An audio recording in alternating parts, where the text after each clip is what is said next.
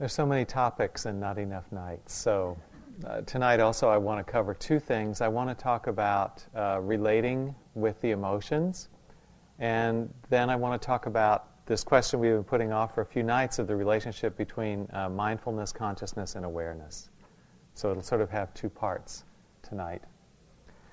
I want to read you something from a classical Dzogchen text talking about thoughts and emotions. Without following thoughts, in the moment of their arising, relax naturally and rest in the state of mind itself. Without a doubt, thoughts will vanish spontaneously. Has that been your experience? You just rest in the state of mind and thoughts spontaneously vanish? Not always. You know. I would say probably for most of us, not, not usually is it that simple. Uh, but sometimes you can get the idea from these texts that it should be that simple. But if it doesn't happen like that for you, then what, you know, what should you do? A friend of mine was teaching in Burma last year. This is Carol Wilson, whom a lot of you know. She was teaching with Steve Smith and also a Burmese teacher, Sayadaw U Lakkhana. And it was a retreat uh, for Westerners taught by this mix of Westerners and a Burmese master. And some Burmese were also sitting in, the translator and some assistants. And uh, one of the Burmese uh, meditators came up to Carol at the end of the retreat and said, Wow, it's so interesting for us to hear you talk about uh, how to work with these emotions because our teachers never uh, talk to us like that. As you probably know, Vipassana has very detailed instructions about how to relate with the experience of the difficult emotions. And this is really, uh, it's not done in Asia. It's not done in any Asian tradition that I know of. And I think it's a little bit the influence of Western psychology in the Vipassana teaching.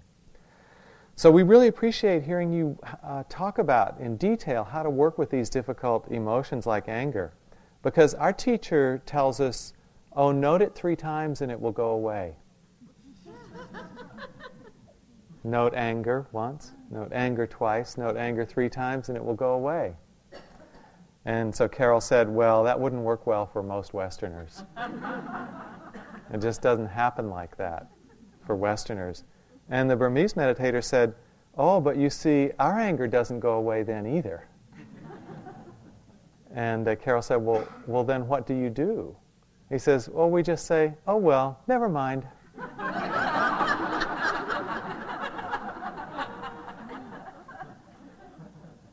I think that's kind of a beautiful tribute to the equanimity of the Burmese people.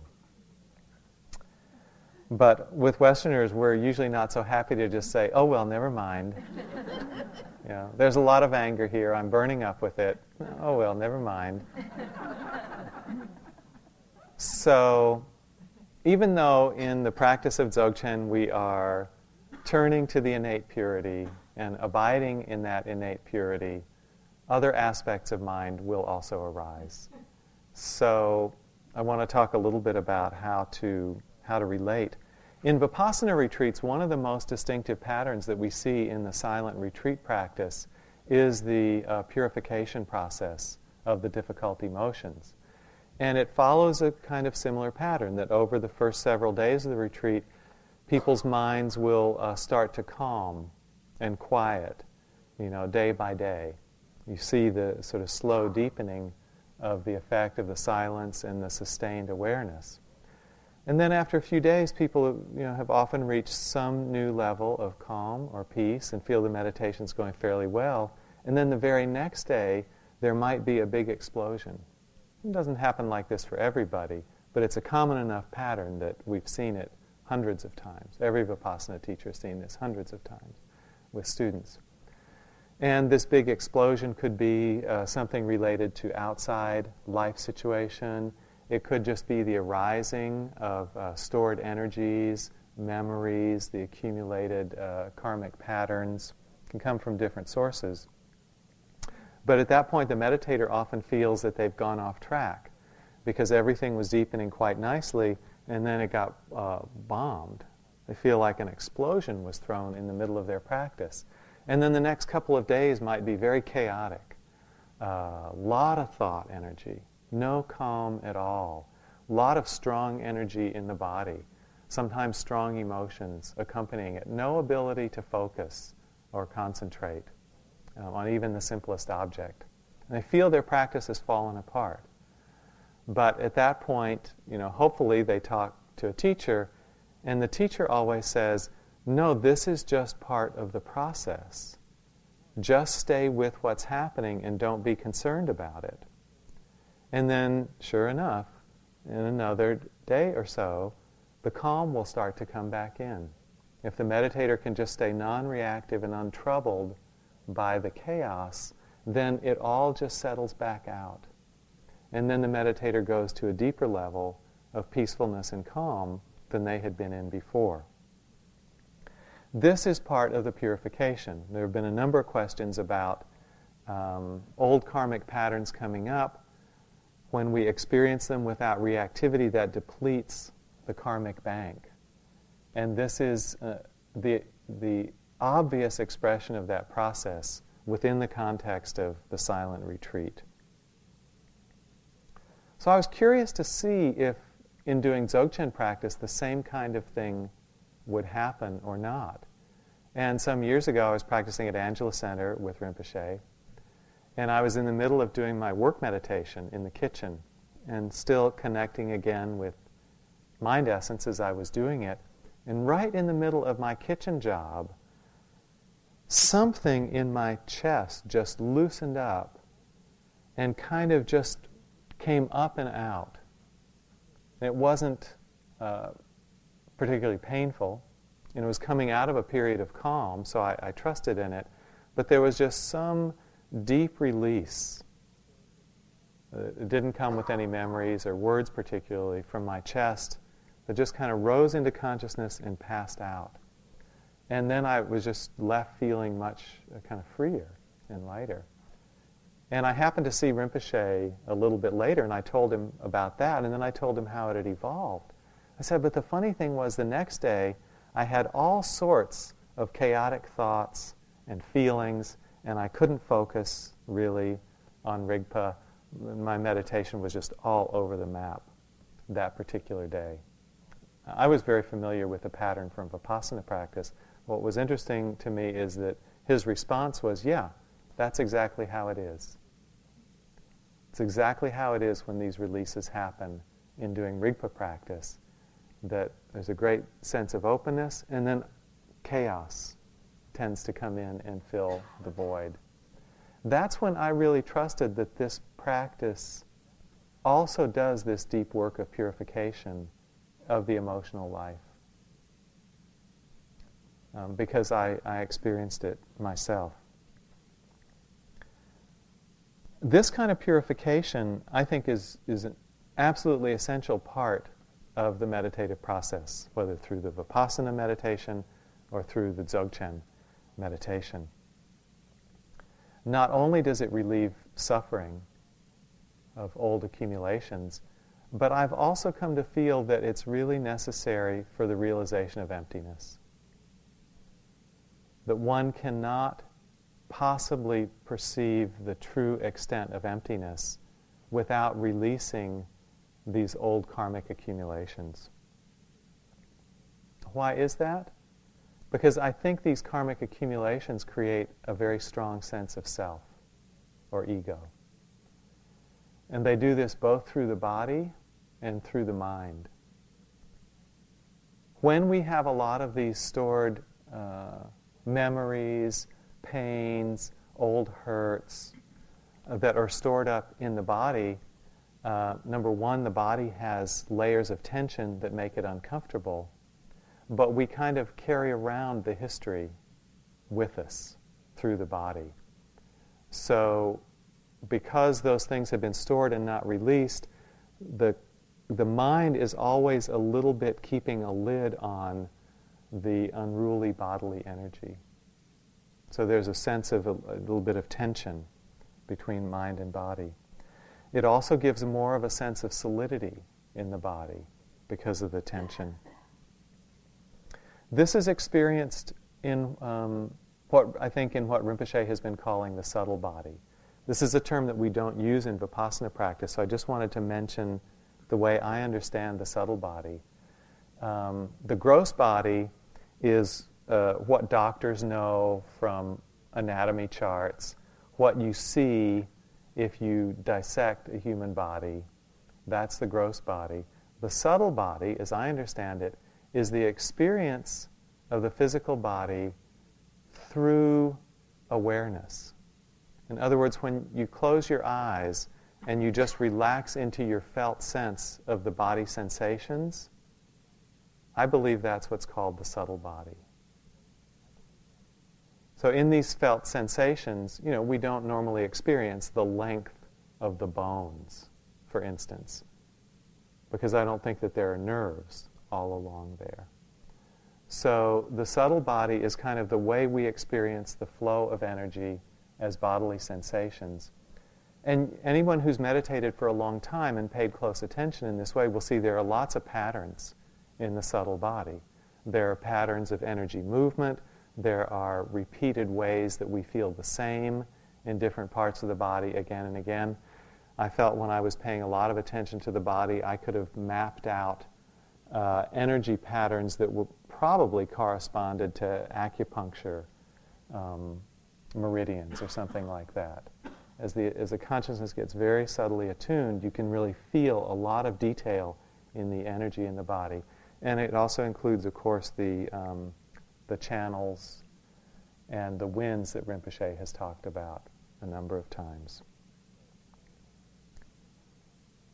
So the subtle body is um, strongly affected by the, the accumulations, the stored tensions, memories, hurts, traumas, pains that we haven't allowed to come through our system. It gets all jammed up there. So, first, we feel this sense of self through the body through its lack of flexibility and freedom and ease. And the second place is in the mind. When these accumulations are there, the mind responds in very habitual patterns because these underlying emotions are exerting a strong subconscious force. So the mind tends to respond in habitual and conditioned ways. The combination of these two the kind of stuckness in the body and the habitual patterns in the mind create a strong sense of personality. They, they make a sense that this is who we are because it's so uh, repeatable. It seems so repeatable and predictable and ongoing, day by day, month by month, year by year. And so we kind of get the sense this is who we are, that our personality gets stuck in that particular rut. Both these are expressions of being tied to the past. We're tied to the past because we haven't yet learned how to release it. So, one of the big um, developments in meditation practice, awareness practice, either mindfulness or rigpa, is that the awareness starts to penetrate these stored accumulations and bring them into consciousness. It, it's making the unconscious conscious. As it does that, if we can be with them without reactivity, they have the opportunity to move through and truly get released. Truly get released. So some of these old patterns, both bodily energy and mental energy, can come up, be known in the light of awareness, released, and are truly gone from the system. Truly gone from the system, as though they had never been there to begin with. When this happens, then the mind becomes much more open. Every time one of these releases happens, the mind regains a little bit of its original space. And with that space come uh, the qualities of that, the third aspect of Rigpa. Remember that the uh, first is em- empty essence, the second is nature clarity, the third is that the indivisible union of the two is uh, unceasing compassionate activity. When the mind gets released from its old habits, that's what opens the door for the third qualities to start uh, flowing out. And when you see somebody like Rinpoche, you can really get a sense. The creativity, the playfulness, the groundedness, the confidence, the trust, all those qualities can flow out once the uh, prison or the bondage of the old karmic patterns aren't confining us so much. And this came home to me also in a, um, in a retreat with Rinpoche some years ago, again at Angela Center. I'd had a lot of insights into uh, what in our tradition, the Vipassana tradition, we call anatta, or not self, uh, over the years. But most of them had been uh, out of very deep states of, of samadhi, of concentration, and they'd been kind of intense experiences where things had been uh, changing, dissolving, arising and passing quite rapidly, so much so that I could see there was nothing fixed in the mind body system. In the middle of this retreat with Rinpoche, I just noticed that there was so much openness and so much space that there couldn't possibly have been a self within it. Couldn't possibly have been a self. It was all just way too open. You know, I looked for something and it was clear there was just nothing there. It's one aspect of emptiness. But I don't think this could have happened until a certain amount of that karmic purification had taken place. Because earlier in my meditation career, I looked in and there was stuff jammed up. There was a strong feeling of self or personality that was continuing. So this experience was um, it was quite uh, lovely. It, it, felt freeing. Um, it also felt kind of ordinary. It wasn't accompanied by particularly strong samadhi. It was just in a, a week-long retreat with a schedule just like this one. But it was a different, for me, it was a different flavor of anatta than I'd had before, but it was just as meaningful. And that's a kind of um, that's a kind of openness that can come in the personality when it's not confined by the old patterns.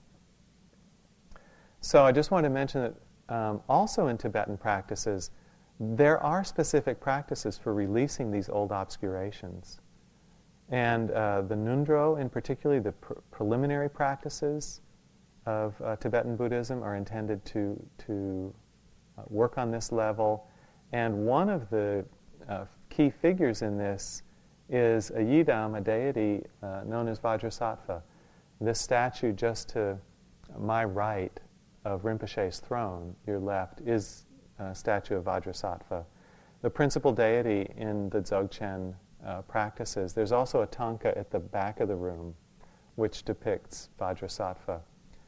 Usually during Rinpoche's retreats, uh, we're, we're, he either gives instructions in Vajrasattva visualization and um, mantra practice, but this retreat, for whatever reason, he hasn't. Uh, so we haven't been working with it. But I just wanted, especially the Vipassana practitioners, to know that there is um, a tool, there are a number of tools in Tibetan practices that are specifically designed for purifying the obscurations. So I think it really is an important part. The emotional purification that goes on is not just a sideshow of the practice. It's a really integral and important part of the purification of heart and mind. So, how to work as the emotions come up, if they do come up. Um, Rinpoche talked at the end this afternoon about a few different uh, levels of approach, and I think uh, just be helpful to review those. The first approach to take if you're doing Dzogchen practice is just to recognize mind essence even while the difficult emotion is there and see, see what happens. Sometimes uh, the thoughts will vanish, sometimes the emotion will either dissolve or be accommodated within the view so that the sense of conflict with it goes out. I mean, maybe the whole grasping will go out at once, which is one of the possibilities he mentioned. I think he talked about uh, the energy of anger uh, remaining, but the, the hook of anger going out. Uh, so that's a possibility that the clinging really is, is, is undercut. Sometimes there's just a weakening of the force. They're still cl- clearly clinging in it, but there's a weakening of the force. But other times, as you turn to mind essence, if the emotion is really strong and the rigpa is just not strong enough, it may, you may not feel much impact or loosening or uh, de identification. The ego clinging in relation to the emotion may still be quite strong. If that's the case, and there's no sense of loosening of the grasping to it, then it's helpful to uh, try a different approach. Rinpoche would call it shamatha with support. Uh, we would call it, in the Vipassana style, mindfulness of the emotion. So, in Vipassana practice, we spend a lot of time talking about how to relate directly with the emotion that's coming. So, uh, to, to know it for what it is, to open to it without any sense of pushing away or aversion, and to feel it directly in the body and mind with no holding back. So it's not to analyze it, it's not to judge it, it's not to try to make it go away. The central point in this kind of mindfulness approach is to open completely to it and feel it completely just as it is. So it's leaving it alone. It's not applying an antidote either. It's leaving it alone and letting it express its nature. And what we see when it expresses its nature is that its nature is impermanent. All these mind states that we've trapped out of fear, that we've held on to, all they ever wanted to do was to come out on the stage, dance and sing for a while, and then exit stage right. That's their only agenda. But because of our fear, we never let them do that. They'd get up on the stage and they'd give a few kicks, and we'd say, Nope, I'm going to bring down the curtain on this one. I'm not comfortable with it. And that's how they got trapped. All we have to do to let them pass through is to give them the full stage. So, in a way, this is really what I meant when I talked about the approach of mindfulness. The liberation of the emotions is based in the object. It's not particularly about turning to mind essence, but we trust the emotion itself to live its life, do its thing, and then manifest its impermanence. So, in a way, you could say it's seeing the emptiness of the object.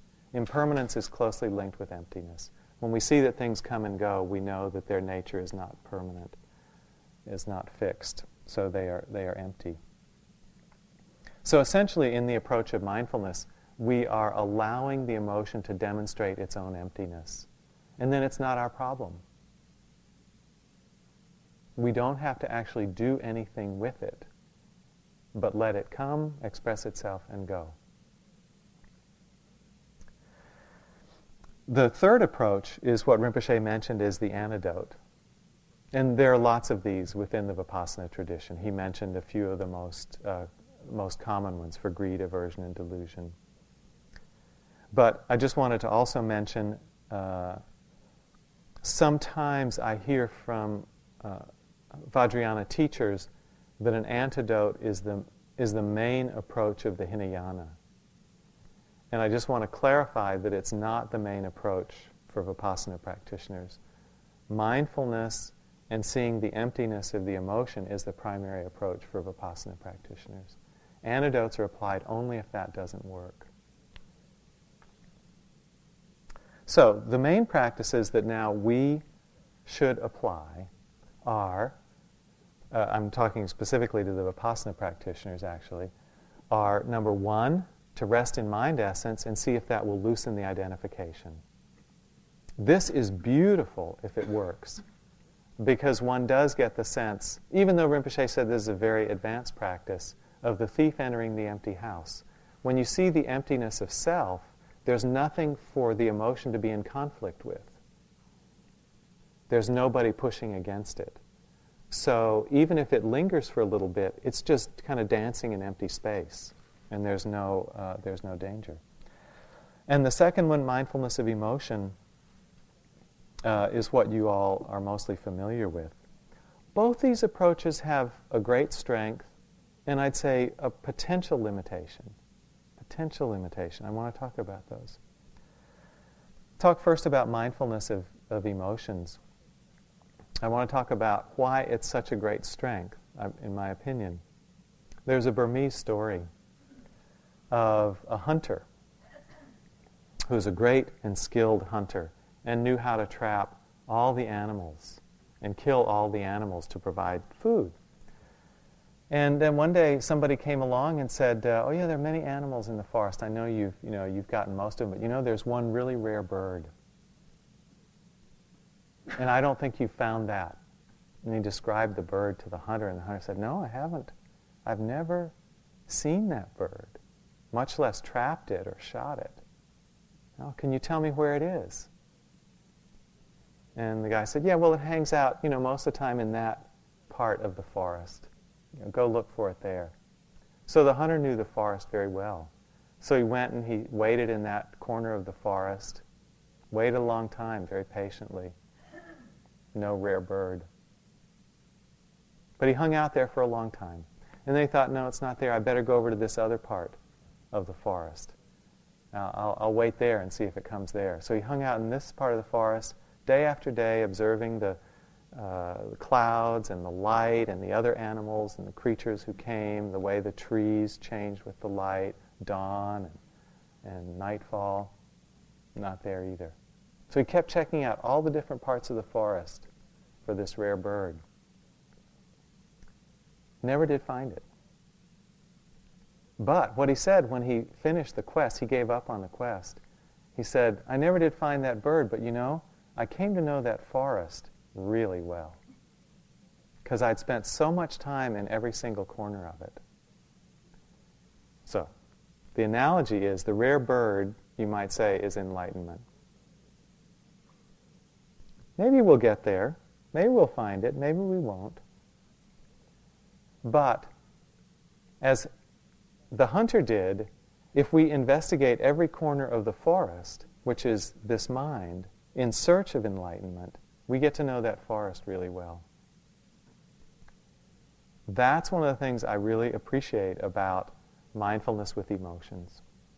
We really come to know very well what anger feels like, what desire feels like, what confusion, restlessness, dullness, pride, jealousy, envy, and then loving kindness, compassion, joy, equanimity, calm, concentration, etc we come to know all the corners of the mind really, really well. And there's something freeing in that. It may not be the ultimate freedom, may not be enlightenment, but we know the terrain so that, as Rinpoche has said, we don't have to be afraid of ourselves. We've investigated all those corners, all the dark, scary corners. We've been there. We've seen what they hold, and we don't have to worry about it anymore. I think that's a strength of mindfulness of emotions. There's a limitation to this practice. There can be. And it's that we may, in doing this, put too much emphasis on the emotion and think that the emotions are really the heart of meditation or even the heart of the release of suffering. And if we know all the, medita- all the emotions well enough, that will in itself be liberating. Because that's, that's the, the danger in mindfulness practice. Mindfulness is always associated with objects, and we can get to focus too much on the object. And we may forget that the liberation is in the awareness. So, particularly where the uh, mindfulness is coupled with charged things like emotions, the tendency for that to happen is more. So, the meditator may develop a habit of ascribing more importance to the emotions than they actually contain. And centering the practice around the emotions. That's only a potential danger. Okay, the strength of the approach of mind essence. You could say that it puts the emphasis in the right place, which is the ultimate nature of things. This is really the source of liberation. One of the things I think that comes from this directly is a lot of equanimity. a lot of equanimity because it takes the focus away from the changing appearances. All the emotions are just kind of transient visitors. The refuge is awareness. So this takes the spotlight off the transient visitors and puts it back into awareness, which really emphasizes the refuge of awareness, which is steady through all the arisings and passings. So, in a way, this is, this is a sane emphasis. This is kind of the right emphasis.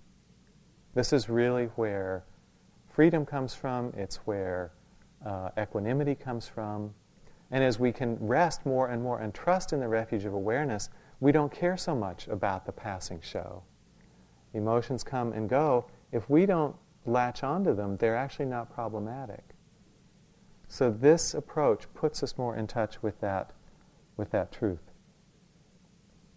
But there's a possible limitation here also. And again, I just say possible, not necessary. And the reason is that this approach may not always be the one that will loosen the clinging in that moment. But because it's such an elegant approach, we may think it's the only good approach. Or we may think this is the best approach. Or we may think this approach has such a superior view, I won't condescend to use any of the other approaches because they're really kind of lower class meditations. And so we develop kind of an intellectual superiority that, that ties us to one particular approach. The best approach for you in a given moment is the one that will loosen ego clinging. Not A, B, or C. And it may change. So I think it's really important to be open to looking at which technique is best right now. And so be willing to try to try them all. Including stupid shamatha with a beer, if that's the one that really does it for you.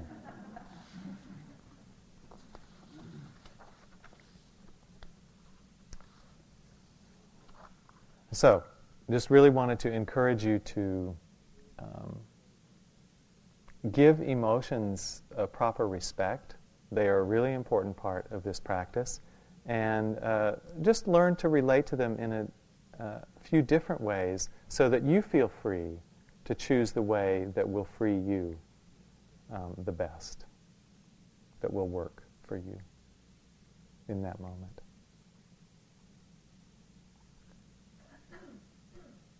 Any questions or comments so far? Yes. Using the antidote? Sure, question about using the antidote. Uh, Rinpoche gave kind of the classical examples. If we're caught in desire, say it's sexual desire, uh, typical antidote to sexual desire is visualizing the body aging, dying, and then the corpse decaying. So you start to think, well, I may have what I want today, but in 20 years, what will it look like?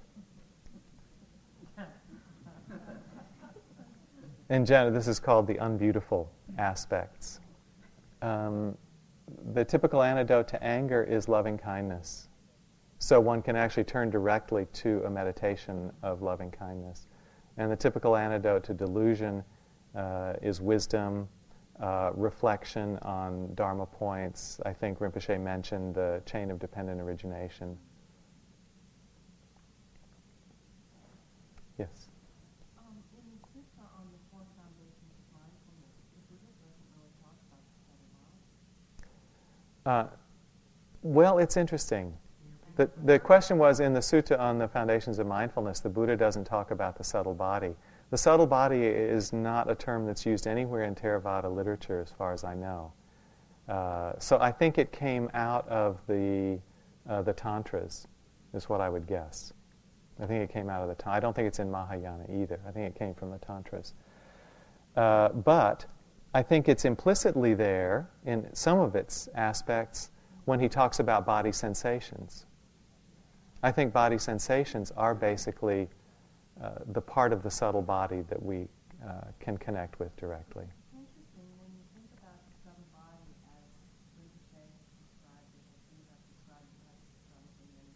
Mm-hmm. Mm-hmm.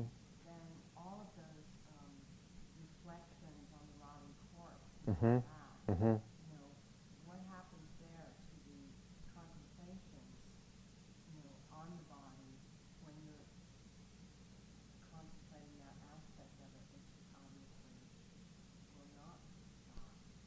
The subtle body. I think generally the idea is that the subtle body only exists when consciousness is functioning within the gross body. So my understanding is that at death, the subtle body moves on uh, or ends and arises again with the new birth, one or the other. Please. comment and a question about emotions. Uh, It seems to me that there's been a change in the emotional atmosphere in long Vipassana retreats since I started about ten years ago. hmm It used to be, I predict, right around the third, fourth day, there would always be outbursts of weeping in the Okay. I haven't noticed that so much in the last few years, and I don't know Mhm, mhm. whether people are, you know, getting rid of their karmic knowledge and stuff. Anyway. Then, question, did you say, I missed what you said about the possible drawback of the, uh, Dzogchen practice. Did you say that it might possibly encourage people to further repress and suppress their emotions? No, I didn't say that, and I, I don't. I don't see that as a problem. I think it. Um, the only, yeah, no, I, I don't see that as a potential problem. Because if you really do connect with mind essence, you're not going to overlook appearances. You're not going to overlook emotions. Laura? The subtle body connected with the sweeping vipassana technique, and I wondered why Question is Is the subtle body connected with the Vipassana technique of sweeping? And definitely that is what is getting um, experienced through the sweeping practice.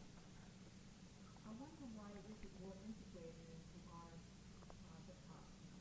I took a course, a 10-day course on Vipassana, Mm-hmm. and it's absolutely wonderful. Mm-hmm. Mm-hmm. Question is why the why the sweeping practice isn't more integrated for us.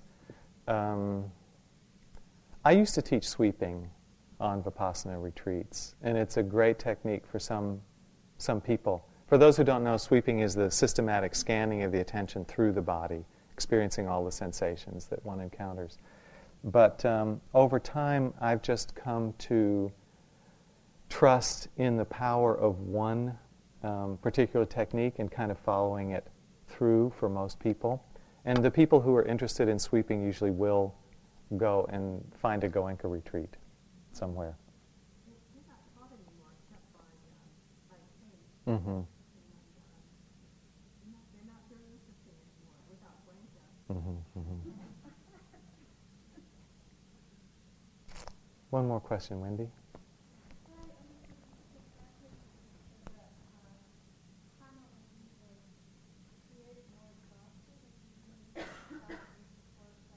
When you're doing what?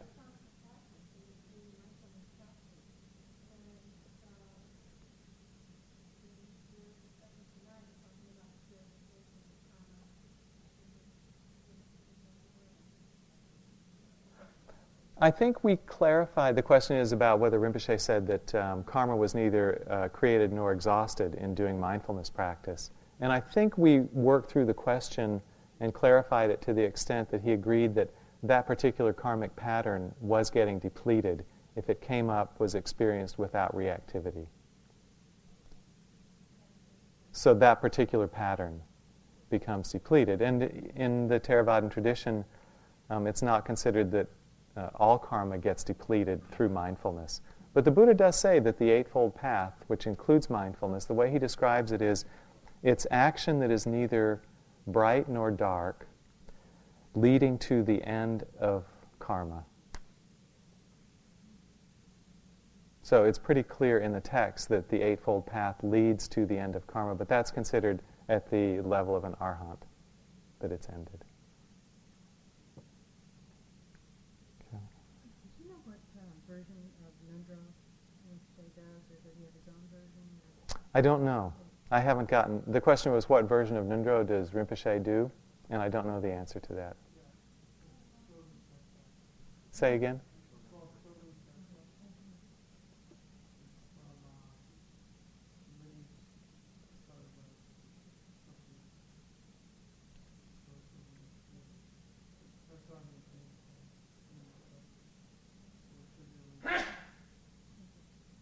Thanks. No, it's not, not the business, it's another, law, another name. This is children, uh, children. I can go back from this. Can you spell it? I can't hear what you're saying. Uh, Rinpo. So it's not, uh, line from the business or from the long-term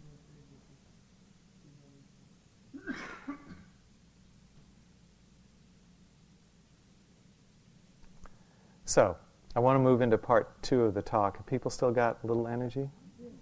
Okay. I want to talk about these terms mindfulness, uh, consciousness, and awareness. And first, I want to introduce why they became so interesting for me. I think I mentioned the other night that Rigpa kind of connects in two directions in the Vipassana system. Because it, it has the nature of cognizance, it connects with what is called consciousness in the Theravada system. Cognizance, consciousness, almost synonyms. Because its nature is unchanging and it's beyond arising and ceasing, it also connects to the quality of nibbana. In the Theravadan system or the Pali Suttas, there's only one unchanging Dhamma, and that is nibbana. So if uh, the nature of mind is of this unchanging nature, then it also links to nibbana.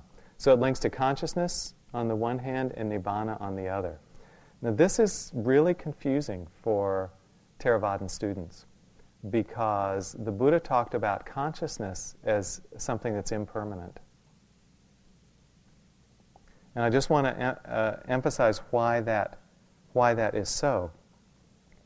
Consciousness in the Pali Suttas is considered to be the bare knowing of an object before any words come in, just the, just the ability to hold the sense datum. So, when you hear a sound, just the kind of musical tone of that sound as you receive it is being known in consciousness. Before you apply anything like, that's a bell, much less that's the end of the sitting, that's C sharp, or anything conceptual like that. Just the bare sound, completely physical experience. The knowing of that is the factor of consciousness. And in the Pali Suttas, it's taught that the consciousness arises with the object and passes away with the object. So there's currently hearing consciousness happening for us. But as the sound of the bell dies away and no other sound comes in, there's no new hearing consciousness arising. So the consciousness is considered to arise with the object and pass with the object. And that's how it's considered impermanent. And the term for this is vijnana. Uh, Rinpoche has been talking about eight classes of vijnana. Uh, in the Pali system, we have six. All the mind ones are just one consciousness.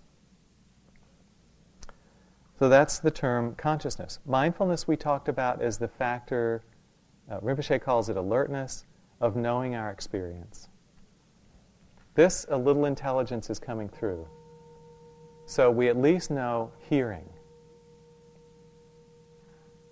There's the physical sound held by consciousness, and as the attention turns to it, we recognize, oh, that's hearing.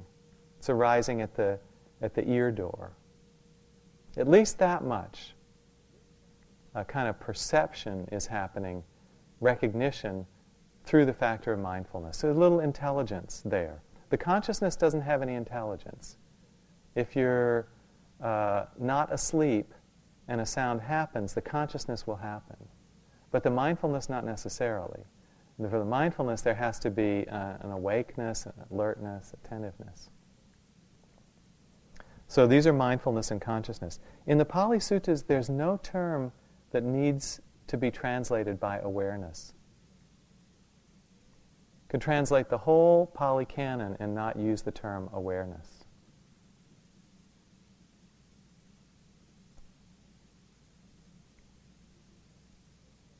So let's hold on for a minute to awareness.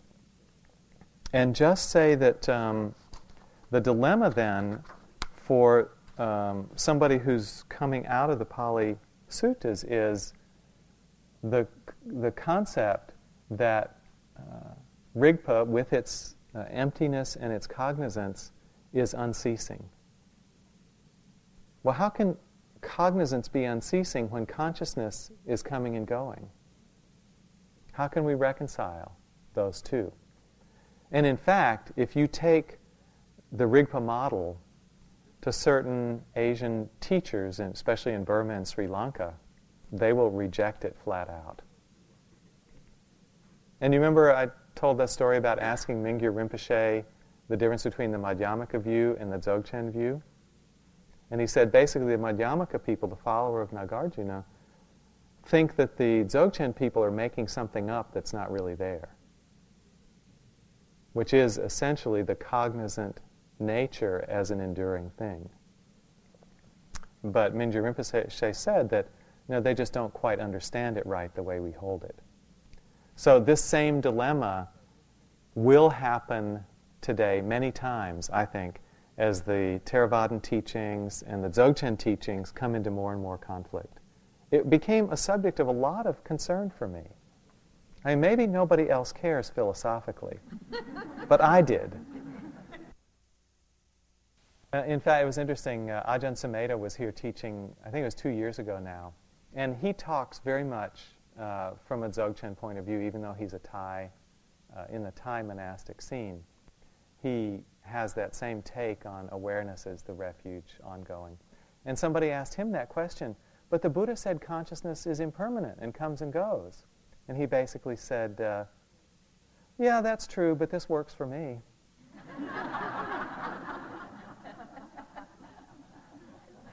And he was totally unconcerned about the philosophical dilemma. So I just want to point out that's one approach that as practitioners you're welcome to take. That cuts through all the debates.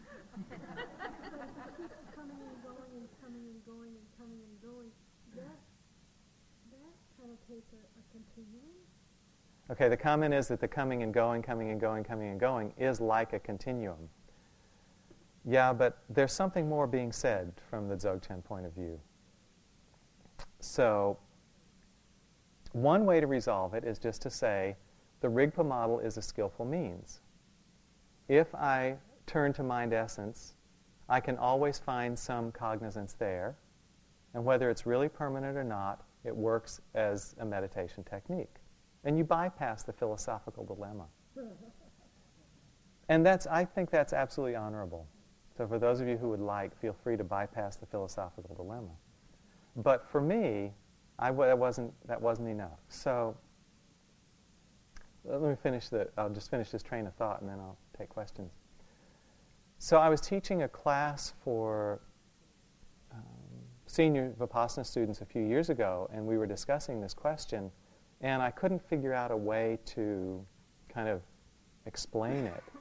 And I went home and went to sleep, and in the middle of the night, I woke up and uh, the resolution came to me.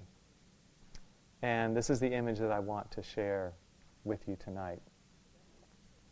In Tibetan texts, they often talk about the clarity aspect as sunlight pervading empty space. The emptiness aspect is like the space, the clarity aspect is like the sunlight. And that played a part, I'm sure, in my image, but this is the image that came. Let's say you're out on the edge of the solar system and you're facing away from the sun.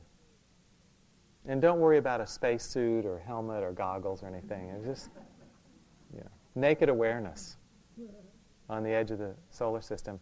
You're facing away from the sun. Let's say you're looking into a part of the solar system that doesn't have any stars. What do you see? Your shadow?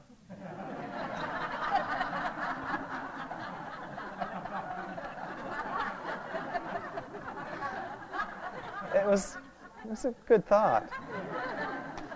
A good thought.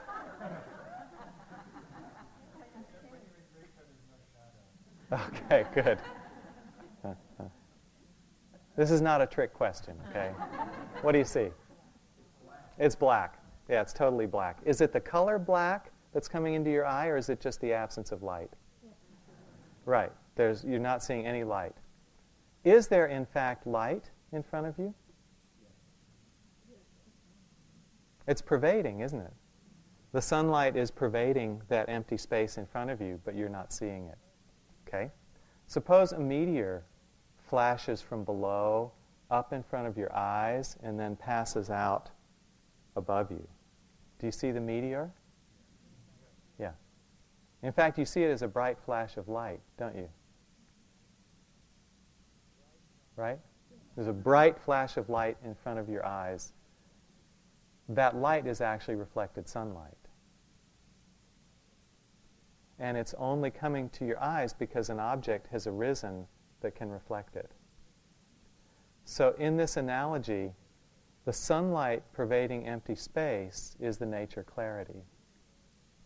The meteor is a phenomenon like a sound.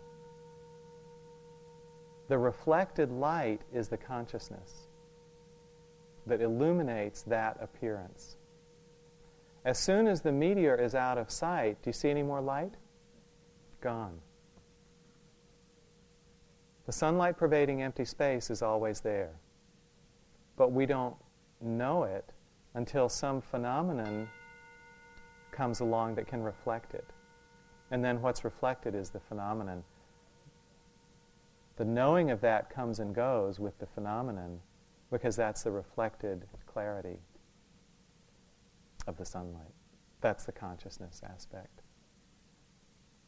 So in this, the consciousness comes and goes, but it's based on the ever present clarity, which is otherwise invisible. You buy it?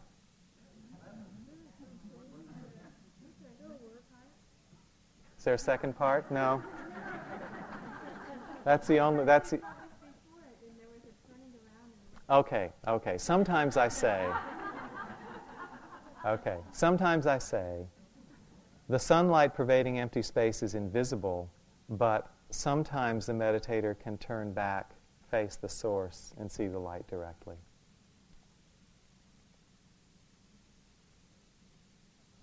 Okay. Comment?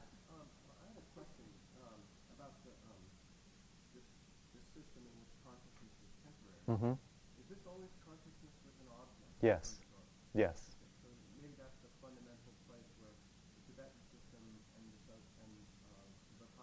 Mm-hmm. kind of part company. Mm-hmm.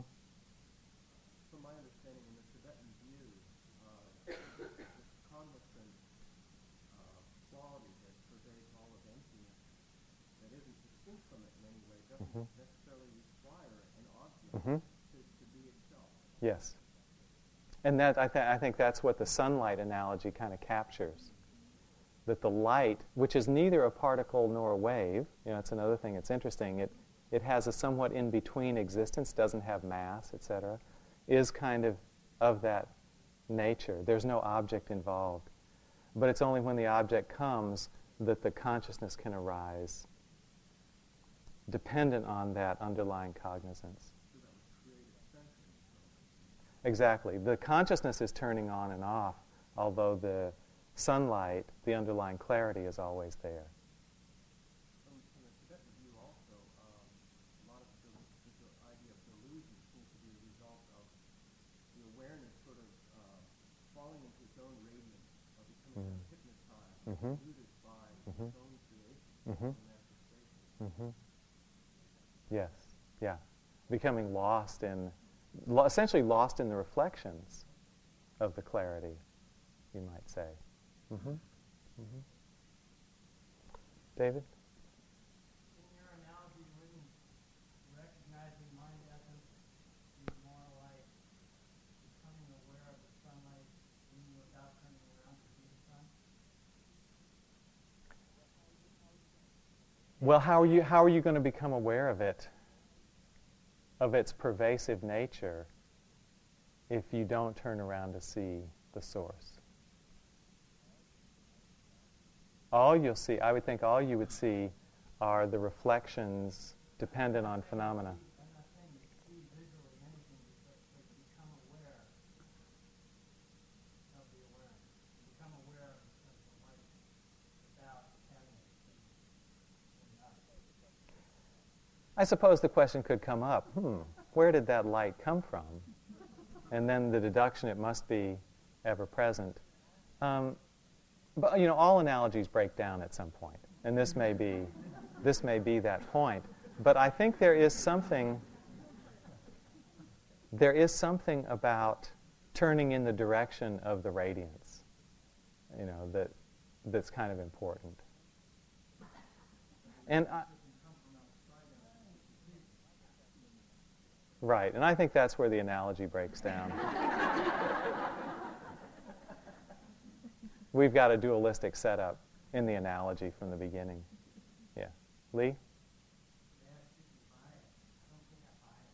Okay.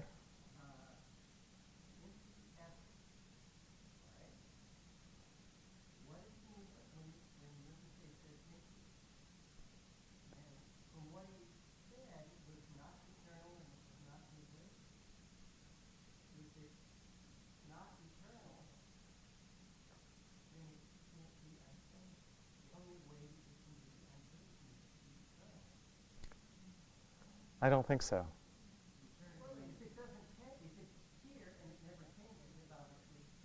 That's a thing that exists. That's for a thing that exists. But um, because it does not fit into either category of existing or not existing. Just like a, a, a light particle kind of doesn't have mass. Uh, again, you know, the, have mass if you look at it that way. If you look at it, however, in a way where it, it's a wave, it shows up as a wave. Okay. We're, again, I'd say this is where the analogy breaks down. But the understanding is, I'd say, also the same for Nibbana.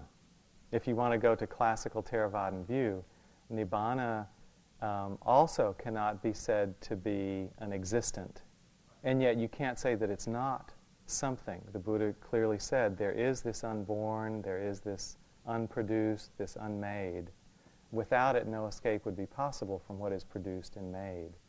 So I think it also transcends the categories of existence and non existence. And I think uh, the ground has that same status, same ontological status. So, hand up back there. Well, okay, it's gone. Bill. I'd be interested in your, uh, in your analogy. Rinpoche has said throughout that the natural clarity recognizes its own empty nature. Right. That would be like, if I understand that, the sun rays coming out recognize their empty nature. Not Right. you as a being out there. Is that what the whole Right, right, right.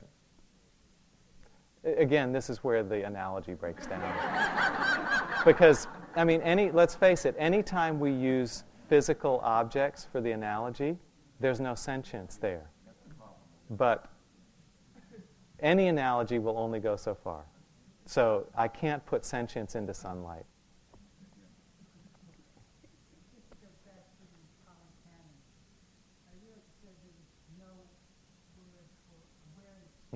but the Buddha says he was aware. Mm-hmm. So, to me, when I hear Rin- Rin- Rin- Rinpoche speaking, I translate awake as co- the co- cognitive, you know, this essential clarity. And I don't have any problem with that at all. Problem solved then. Good. So the way we can use awareness, the way now that I tend to use awareness, is this um, the sunlight analogy. That the clarity aspect of sunlight pervading empty space is what I tend to call awareness. And you notice that it has within it both the functions of consciousness and also of mindfulness, of recognition. It's got enough wisdom that it recognizes. So, personally, I, and I think Joseph also, use awareness as a word that bridges mindfulness and consciousness. It includes both mindfulness and consciousness. And when you think about the way we use awareness in English, it has both those qualities. It's smart, but it also just keeps happening on its own. You, like you don't have to force consciousness of hearing, you don't have to force awareness of hearing. But just like mindfulness has intelligence to know that's a sound, awareness has a sense of intelligence. So that's the way I tend to use it now. Michael? Just a little footnote. Um, the word that's being translated as cognition Mm-hmm. literally means um, luminosity. Mm-hmm. So the Mhm. sunlight algae analogy is used very Mm-hmm. um, in the sense that when the word is sawa, when the word is used, it means to illumine, Mm-hmm. to bring light, Mhm. um, luminosity. Mhm. In other translations, sometimes lucency, Mhm.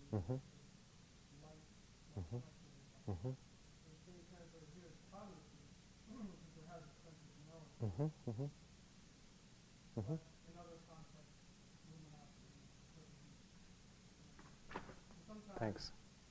um, just tweaking the word a little, Mhm. the sense of what the word is, Mhm. can really put Mhm. a spin on it. Mm-hmm.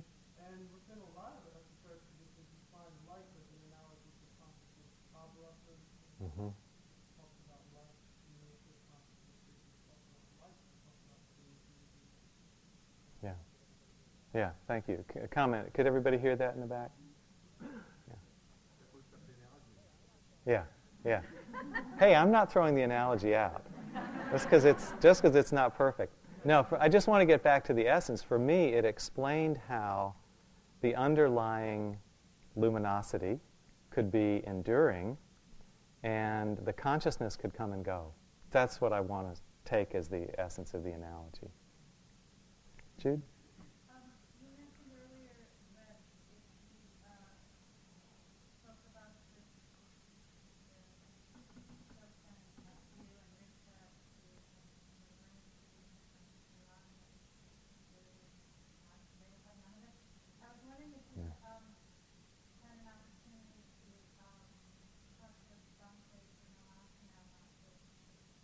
Because, um, in, in mindfulness in plain English, uh, I think it's like chapter thirteen, fourteen, I think, um, when he tries to speak about what mindfulness is and what it does, and, and he starts out by saying it's, um, completely non-dual and non-conceptual and so forth. Mm. And then reading through that, it has an aw- awesome, uh, we're, we're missing some, uh, Hmm. discussions with those kinds of stuff. Hmm. Have you, Interesting. by any chance, I have not had a chance. I actually tried to talk to Bhante G last, uh, last month at the end of April in Massachusetts. And uh, we'd both been sitting sometime in retreat in Massachusetts. And at the end of the uh, appointed retreat, he wanted to continue sitting a few more days. And so he declined uh, the invitation to speak with a few of us who were there who wanted to talk with him. So I didn't get a chance. But that's interesting to know. And I've heard he's very open minded. Uh, he's a Sri Lankan monk. Very open minded. Yes, he is. He's teaching a retreat here in June. And a day long. From our, pu- our publicity director says. Okay. and the website is? Okay, we should probably stop here.